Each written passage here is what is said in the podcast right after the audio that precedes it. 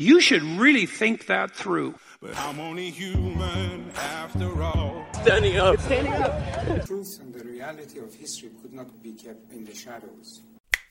خب بریم سه دو یک ما در سازمان هامون گاهن مشکل داریم می‌خوایم ریشه هاشو پیدا بکنیم ببینیم که چرا اون مشکل به وجود اومده که برطرفش کنیم گاهی وقتا هم می‌خوایم این سازمان رو رشد بدیم توسعه پیدا بکنه باز دوباره دنبال یه سری عرصه ها میگردیم که اون عرصه ها رو روش تمرکز بکنیم و انتظار داشته باشیم که سازمان رشد بکنه.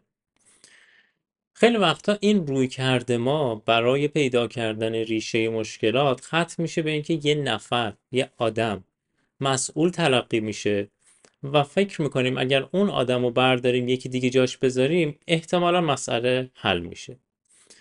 امروز می‌خوایم در مورد این موضوع صحبت بکنیم. که آیا در مسائل سازمانی احتمال اینکه یک فرد مقصر باشه بالاست یا اینکه نه؟ احتمالا ما باید ریشش رو در جای دیگه ای جستجو بکنیم.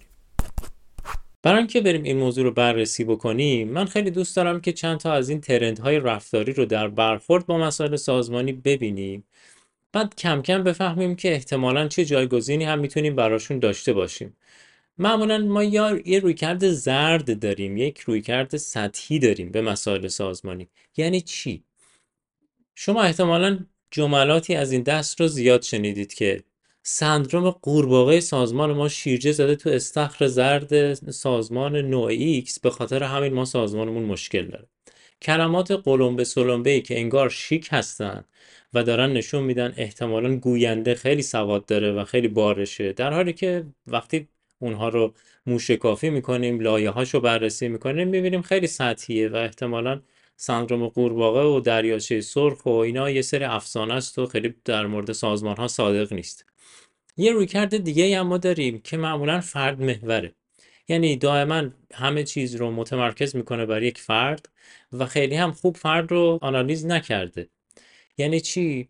یعنی اینکه ما میایم میگیم که فلان مسئله سازمانی به خاطر اینه که رفتار کارمند من سر صبح خوب نیست.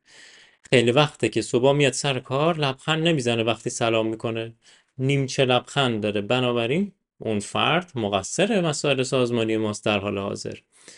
ما این دوتا روی کرد رو به حالت فان به حالت شوخی می‌گیریم ولی احتمالا شما می‌تونید نمونه های واقعی این دوتا رو پیدا بکنید که اکثر رفتارهای ما اکثر تحلیل های ما در ریشه یابی مسائل سازمانی برمیگرده به همین نگاه زرد یا اینکه نگاه فرد محور که بریم یک فرد مقصر بکنیم یا اینکه نه یه سری کلمه های شیک و بندازیم وسط و بگیم که آره ما می‌فهمیم که ریشه های مسائل سازمانیمون چیا هستن. اما بیایم بریم ببینیم که واقعیت ماجرا احتمالا از چه قراره. آقای ادوارد دمینگ یکی از رهبران فکری در عرصه مدیریت و لیدرشپ در جهان. ایشون خیلی فرد بزرگی بودن دستاوردهایی که داشتن هم در بحث‌های فکری هم در بحث‌های عملی بسیار زبان زده. ایشون یه نکته ای دارن یک فهمی دارن. بعد از سالها بررسی ایشون به این نتیجه رسید که 94 درصد از مسائل سازمانی مربوط به سیستمه. و بعد برگشت گفت که اون سیستم هم مسئولیتش با کیه؟ مسئولیتش با مدیریته. اینجا یه جاییه که ما کم کم داریم با واقعیت ها روبرو میشیم. پس آقای دمینگ داره میگه که 94 درصد از مسائل و مشکلات ما احتمالا به خاطر سیستمه. سیستم هم مسئولیتش بر تیم مدیریتیه. فقط 6 درصد باقی مونده کیس های خاص هستن.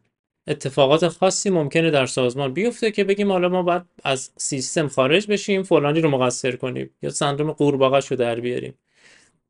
این خیلی جالبه. این نگاه توسط یک آدمی که سالها کار کرده هم تونسته سازمانهای زیادی رو توسعه بده هم به لحاظ فکری چارچوب و ساختار مستحکم داره فکرش وقتی به این نتیجه رسیده که 94 درصد مسائل و مشکلات از سیستم هستن ما رو باید راهنمایی بکنه این ماجرا به این که اگر داریم در سازمانمون مشکلاتی می‌بینیم یک سیستممون رو درست نمی‌شناسیم. دو اگر هم یک فردی رو می‌خوایم مقصر بکنیم باید بریم سراغ مدیره. باید بریم سراغ اون کسی که قدرت دستشه.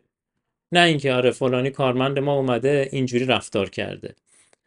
پس ما مشکلات سازمانیمون با عوض کردن این آدم قرار برطرف بشه. توی 94 درصد موارد احتمالا این اتفاق نمیفته و شما به اون خواستتون نمی‌رسید. این ماجرا یا فقط مربوط به سازمانه؟ یا اینکه نه ما می‌تونیم فراتر از سازمان هم بهش نگاه بکنیم. ببینید ما توی جامعه هم همین جوری می‌تونیم مطالب رو ببینیم. ما خیلی وقتا توی مسائل اجتماعی که وارد میشیم دائما دوست داریم که یه فرد یا دو سه نفر آدم رو بیاریم محکوم بکنیم و بگیم که آره تقصیر اینه این عوض بشه احتمالا ماجرا عوض میشه. در حالی که واقعیتش اینه که یک سیستمی هست یک منظومه فکری وجود داره که مادامی که جامعه ما با اون سیستم یا با اون منظومه فکری داره جلو میره احتمالا نتایجش قابل انتظار یا قابل پیش بینی به عنوان مثال ما اگر در جامعه خودمون دائما داریم رنج می‌بریم از اعدام ها بیمارستان ها آتیش می‌گیرن فجایع رخ میدن. و وقتی ما میایم این موضوع رو تحلیل بکنیم میایم میگیم که نه فلانی را اگه عوض بکنی اوکی میشه ماجرا بیشتر انگار داریم فریب میدیم. نه سیستم باید عوض بشه. شما اگر نتونید تمرکز بکنید بر ریشه های سیستمی موجود بر این مسائل نمی‌تونید پیشرفت بکنید. نمی‌تونید برید مرحله بعد. مادامی که ما به ازای هر مسئله میایم میگیم که آره مقصر مردمن مردم این کارو نکردن یا مردم باید فلان کارو بکنن. اونی که مسئول بیمارستان بوده مقصره. مادامی که ما فکر می‌کنیم با نشون دادن افراد به عنوان مقصر یا اینکه پخش کردن مسئولیت روی تمامی افراد یک سازمان یا یک جامعه. داریم راه حل ارائه می‌کنیم هیچ وقت پیشرفت نمی‌کنیم. این یک افسانه است که شما بیای بگی که مادامی که تمامی افراد یک جامعه اصلاح نشوند و آدمهای خوبی نباشند پس جامعه اصلاح نمیشه. در کجای تاریخ چون این چیزی دیدی؟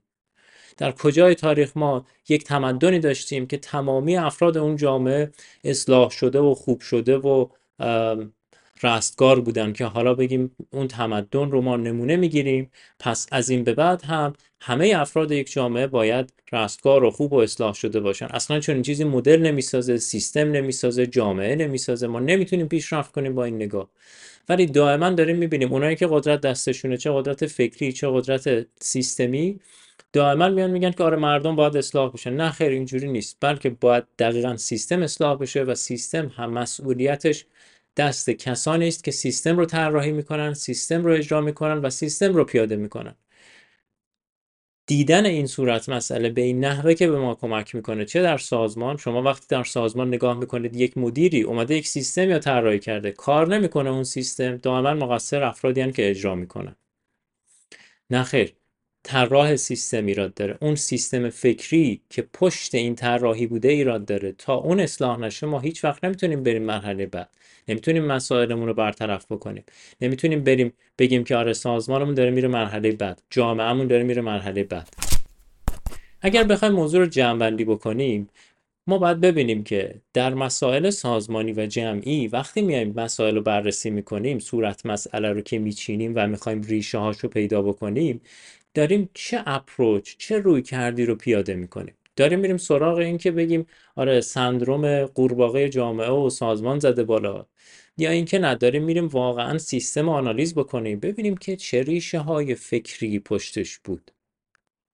طراحی در این سیستم چه پایه داشت که منجر به این خرابی ها منجر به این مشکلات شد؟ به جای اینکه بیایم روی این 94 درصد تمرکز بکنیم داریم میریم روی اون 6 درصدی تمرکز می‌کنیم که اگر حتی گیرم اصلاح هم بشن و خوب هم بشه ماجرا بازم احتمالا مشکلات ما برطرف نمیشه. چون 94 درصد ریشه توی اون سیستم فکریه. امیدوارم که ما اگر داریم وارد مسائل سازمانی میشیم یا مسائل جمعی میشیم بتونیم وزندهی بکنیم به موارد. بتونیم بفهمیم که در لایه های مختلف یک جمع یا یک سازمان افرادی هستند که مسئولیت بیشتری دارن قدرت بیشتری دارن در طراحی اون سیستم در شکل دهی به اون سیستم. و مادامی که ما به اونها توجه نکنیم و اونها رو اصلاح نکنیم و اونها رو عوض نکنیم نمی‌تونیم انتظار داشته باشیم که نتایج متفاوتی بگیریم. خب به انتهای این قسمت از پادکست رسیدیم. امیدوارم که براتون مفید بوده باشه و در واقعیت زندگی به کارتون بیاد. من عباس کرانتری هستم و شنبه ها ساعت هفت اینجا از انسان ها صحبت می‌کنم. مراقب خودتون باشین تا موضوع بعدی.